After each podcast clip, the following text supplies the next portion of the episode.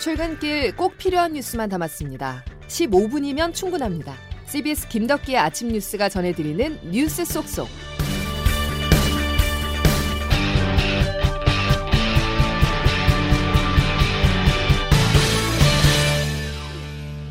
여러분 안녕하십니까? 6월 16일 김덕기 아침 뉴스입니다. 미국이 고삐 풀린 물가를 잡기 위해서 혹독한 긴축에 들어갔습니다. 오늘 새벽 기준금리를 한 번에 0.75%나 인상했는데요. 28년 만에 최대폭입니다.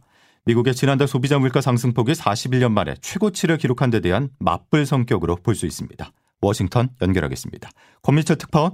네, 워싱턴입니다. 예, 미 연준이 극약 처방을 내놨군요. 네, 미국 중앙은행인 연준 어제 오늘 연방 공개시장위원회를 열었는데요. 금리를 말씀하신 대로 0.75%포인트 올리기로 결정했습니다. 미국 기준금리 현재는 0.75에서 1% 구간이니까 아, 이게 이제 내일부터는 1.5에서 1.75%로 올라갑니다. 통상 인상폭이 0.25%포인트니까 3배를 한꺼번에 올린 셈이죠. 이렇게 되면 실물 경제에도 연쇄적으로 악영향을 미칠 수가 있죠. 어, 그럼에도 불구하고 이렇게 극약 처방을 내린 것은 바로 물가 때문입니다. 미국 물가 41년 만에 가장 높은 8% 후반에서 점처럼 떨어질 기미를 보이지 않고 있습니다. 0.75%포인트 금리 인상은 1994년 이후 처음입니다. 28년 전 그때도 어, 물가를 잡기 위해서 연준이 이렇게 자이언트 스텝을 밟았었는데요. 오늘 제롬 파월 연준 연준 의장도 물가를 잡겠다 이런 뜻을 여러 번 밝혔습니다. 한번 들어보시죠.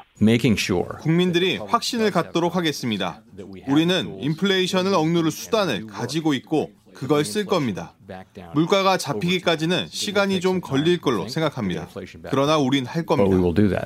미국 언론은 이번 조치가 혹시 경기 침체 신호탄을 쏘는 거 아니냐 이런 전망도 내놓고 있습니다. 그러나 연준은 그러기에는 실업률과 같은 미국의 여러 경제 지표가 좋다. 따라서 기후에 불과하다. 이렇게 해명했습니다. 예. 그런데 오늘 뉴욕 증시는 올랐습니다. 왜 그랬을까요? 네, 주식시장이 안정을 되찾았다는 의미겠죠. 두 가지 해석이 가능할 것 같습니다. 금융시장의 적은 예측 불가능성이죠. 물가가 어디까지 뛸지 불안감이 컸는데 연준이 금리를 급격히 올리면서 물가가 잡힐 거다 이런 기대감이 커진 것 같습니다. 예. 또 하나는 연준이 금리를 과격하게 높였다고는 하지만 일부에서 예측한 1%포인트 인상보다는 낮았지 않습니까? 그래서 나온 안도감 때문일 수 있습니다. 예. 여기에다가 지난주 소비자 물가 발표, 소비자 물가 지표 발표 이후에 예, 증시가 3거래일 연속 기록적으로 폭락세를 연출했는데 그에 대한 반발 매수세가 오늘 유입하는 걸로 보입니다. 그러나 연준이 앞으로도 자이언트 스텝을 또 밟을 수 있다고 했고 또 연말까지 기준금리가 0.4%까지 계속 상승 흐름을 보이게 돼 있어서 주식시장의 변동성이 사라진 것은 아닙니다. 다음 연준회의 6주 뒤인 7월 27일에 열립니다. 지금까지 워싱턴이었습니다. 연방준비제도의 의지는 강력합니다. 고물가 흐름을 진정시키기 위해서 앞으로도 big step, giant step을 밟을 가능성을 내비쳤는데요. 장규석 기자와 조금 더 짚어보겠습니다. 장 기자. 네. 자, 기준금리를 단번에 세 단계나 끌어올렸는데 네. 어떤 결정에든 무엇이든 빛과 그림자가 동시에 있는 거 아닙니까? 네, 그렇습니다. 그 모든 경제 현상에는 양면이 있습니다. 이번 금리 결정도 마찬가지고요. 일단 그 미 연준이 이번에 이례적으로 높은 금리 인상을 단행한 이유는 앞서도 말했지만 물가 때문입니다. 이번 연방공개시장위원회에서 위원들이 제시한 올해 말까지 금리 전망치의 중간값, 이 보통 중립금리라고 하는데요. 이게 3.4%였습니다. 그 대략 지금 금리의 두 배죠. 그 중립금리는 그 경제가 감당할 수 있는 수준의 금리, 이걸 부르는 말이기도 한데 결국 금리를 지금보다 두 배 더 올려도 미국 경제는 버틸 수 있다. 이렇게 보고 물가를 잡기 위해 연준이 계속 금리를 끌어올리고 있는 겁니다. 예. 그 일단 기준금리를 예상보다 더 빨리 올려서 이 충격 효과가 먹혀서 물가가 잡힌다. 이렇게 되면 경제에는 긍정적 효과가 예상됩니다. 그 당장은 증시나 자산 시장에 동료가 있겠지만 고용률이 견조하고 또 내수가 든든히 받쳐준다고 하면 그러니까 경제 체력이 뱉어준다고 하면 그 다음으로 물가만 잡히면 경기는 다시 살아날 수 있기 때문입니다. 이게 미국 연방준비제도가 원하는 그림이고요. 예. 하지만 경제가 뭐 이 정도 금리는 버텨줄 거다 예상했는데 생각보다 체력이 약했다. 이렇게 되면 그 그림자가 더 짙어지게 됩니다. 고금리의 실업률이 증가하고 소비가 뚝 끊기면서 경기 침체로 이어질 수 있기 때문인데요. 예, 예. 그 세계 최대 소비 시장인 미국이 침체 국면으로 들어가면 특히 그 수출로 먹고 사는 우리나라 같은 곳은 직격탄을 맞게 됩니다. 결국 전 세계 경제가 힘들어질 수도 있습니다. 예. 그래서 그런지 제롬 파월 미 연준 의장이 네. 오늘 강원 양면 발언을 동시에 내놓은 거죠. 네, 그렇습니다. 그 1994년 이래 가장 큰 폭의 금리 인상이라는 점을 의식한 것 같아요. 그 제롬 파월 연준 의장은 이 정도 규모의 금리 인상이 일상적일 것으로 예상하진 않는다 하면서 그 다소 시장을 안심시키는 발언을 했습니다. 예. 하지만 곧바로 다음번 회의 때도 0.5%포인트 또는 0.75%포인트 인상이 있을 가능성이 매우 높다. 이렇게 또 한 번 더 큰 폭의 예, 인상이 있을 거다. 이런 예고도 했습니다. 그 강온 양면 발언을 동시에 한 건데요. 예. 그 앞서 워싱턴 특파원도 짚었지만 주식시장은 이 안심 발언에 좀 더 주목하면서 일단은 안도 랠리를 펼치는 그런 모습입니다. 하지만 지난달에도 0.5%포인트 big step 금리 인상 당일에는 미 증시가 올랐어요. 근데 그 다음 날에는 파월 의장이 아, 두어 번 더 big step을 밟을 거다 이 발언이 더 부각되면서 또 급락세가 펼쳐졌습니다. 예, 예. 이번에도 발표 당일인 오늘은 반등했지만 그 파월 의장의 추가 giant step 가능성을 시사한 발언이 증시를 더 냉각시킬 것인지 이 여부가 또 관심입니다.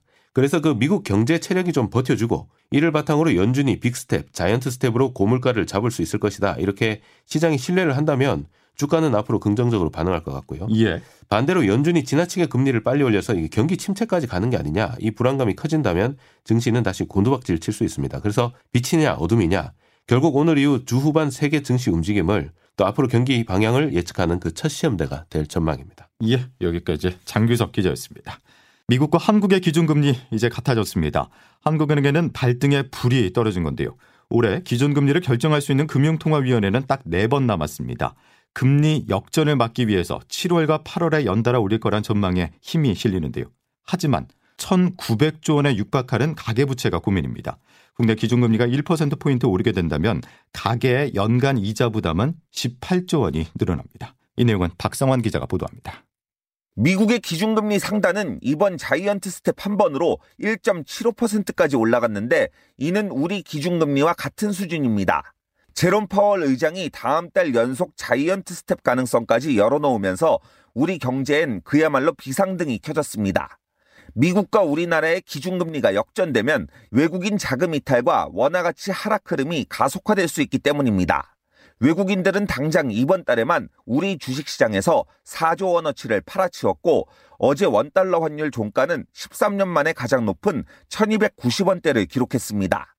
이에 따라 한국은행이 다음 달에 사상 처음으로 한 번에 기준금리를 0.5%포인트 올리는 big step 조치를 단행해 금리 방어에 나설 수 있다는 관측이 나옵니다.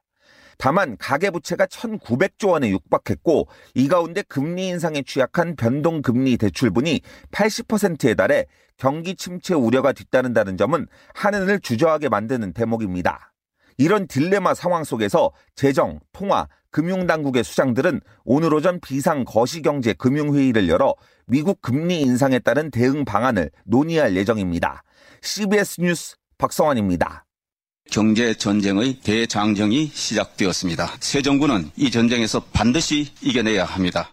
정부가 경제전쟁, 물가와 전쟁이 시작됐다고 밝혔습니다. 고물가와 고환율, 고금리 등 지금의 경제 위기를 타개하기 위해서 어제 여당과 정부, 대통령실이 모여 비상체제 돌입을 선포하고 국가 역량을 총동원하기로 했는데요. 이 자리에서 과감한 규제 개혁을 제시하는 한편 법인세 인하 같은 세제 지원 확대를 시사했습니다. 또 오늘은 새 정부 5년의 경제 청사진을 담은 경제 정책 방향이 발표됩니다. 기업과 부동산 등의 세제 개편과 함께 물가 잡기 대책에 담길 전망입니다. 입법부로 가보겠습니다. 경제 위기 상황을 맞아서 머리를 맞대고 해법을 모색해야 할 여야는 여전히 대치 중입니다. 곳곳에서 충돌하고 있지만 어제는 전 정부 수사를 놓고 보복이다 아니다면서 공방을 주고받았는데요. 한편 산업부 블랙리스트 의혹으로 구속 갈림길에 섰었던 백운규 전 산업통상부 장관의 영장은 기각됐습니다. 조템 기자의 보도입니다. 문재인 정권 초기 산업통상자원부 산하 기관장들의 사퇴를 종용한 혐의로 백운규 전 산자부 장관에 대해 청구된 구속영장이 어젯밤 기각됐습니다. 앞서 검찰은 이른바 산업부 블랙리스트 사건과 관련한 고발장이 들어온 지 3년 만이자 대통령 선거 직후인 지난 3월 산자부와 산하기관 압수수색을 시작했습니다. 이런 가운데 청와대 행정관을 지낸 더불어민주당 박상혁 의원이 수사선상에 올랐다는 보도가 나오면서 박 의원의 매개로 청와대 윗선으로까지 수사가 확대될 것이란 예상이 나왔습니다. 하지만 백 전 장관의 신병 확보가 어려워지면서 박 의원에 대한 조사 시기도 미뤄질 것으로 보입니다. 민주당은 이번 수사를 사정정국의 신호탄으로 보고 있습니다. 우상호 비대위원장입니다. 문재인 정권에 대한 보복 수사의 시작이다. 저는 이렇게 규정합니다. 좌시하지 않을 것입니다. 그러자 국민의힘은 법과 원칙에 따른 정당한 수사에 민주당이 보복 수사 프레임을 씌웠다며 과거 문재인 정권에서 이뤄졌던 적폐 청산을 언급했습니다. 권성동 원내대표입니다. 소위 말하는 적폐 청산 수사를 했는데 그 적폐 청산 수사도 정치 보복이었는지 되묻고 싶습니다. 민주당과 국민의힘 간 보복 수사 공방도 계속 이어질 것으로 보입니다. CBS 뉴스 조태임입니다. 민주당 이재명 의원이 반발하고 나섰습니다. 어제 CBS가 단독 보도를 통해 이재명 의원이 대장동 화천대유 배임 피의자로 적시됐다는 소식이 전해지자 정치 보복이라면서 검찰을 강하게 비판했습니다. 주영민 기자입니다. 지난해 11월 김만배 화천대유 대주주를 포함한 대장동 5인방은 배임 혐의로 재판에 넘겨졌지만 당시 개발 사업의 최종 결정권자였던 더불어민주당 이재명 의원은 기소 대상에서 제외됐습니다. 그러나 수사팀이 이 의원을 배임 혐의 피의자로 특정한 사실이 뒤늦게 확인됐습니다. 소식을 접한 이 의원은 검찰을 이용한 정치보복, 정치 탄압이 시작된 듯하다고 강력 반발했습니다. 이 의원은 자신의 SNS를 통해 검찰이 형의 정신질환 증거를 숨기고 멀쩡한 데 강제 입원시키려 했다고 불법 기소했던 것처럼 이 사건도 무혐의지만 일단 기소해 정치 경제적 타격을 입히자는 음모가 있다는 말을 들었다고 밝혔습니다. 이어 남욱, 김만배 등 대장동 5인방에게 욕설까지 들어가며 상남의 이익을 챙긴 자신이 배임이냐고 반문하며 정치보복, 사법살인 기도를 중단하라고 촉구했습니다. CBS 뉴스 주영민입니다. 대장동 의혹과 관련해서 CBS 단독 취재가 더 있습니다. 이재명 의원이 성남시장 시절 대장동 사업 보고를 직접 받고 결재까지 했다는 정민영 변호사의 진술을 검찰이 확보한 것으로 파악됐습니다. 대장동 사업에 깊숙이 관여했던 정 변호사의 보고 내용을 이재명 의원이 얼마나 인식하고 있었는지가 배임 혐의 입증에 변수가 될 전망입니다. 송영은 기자의 단독 보도입니다.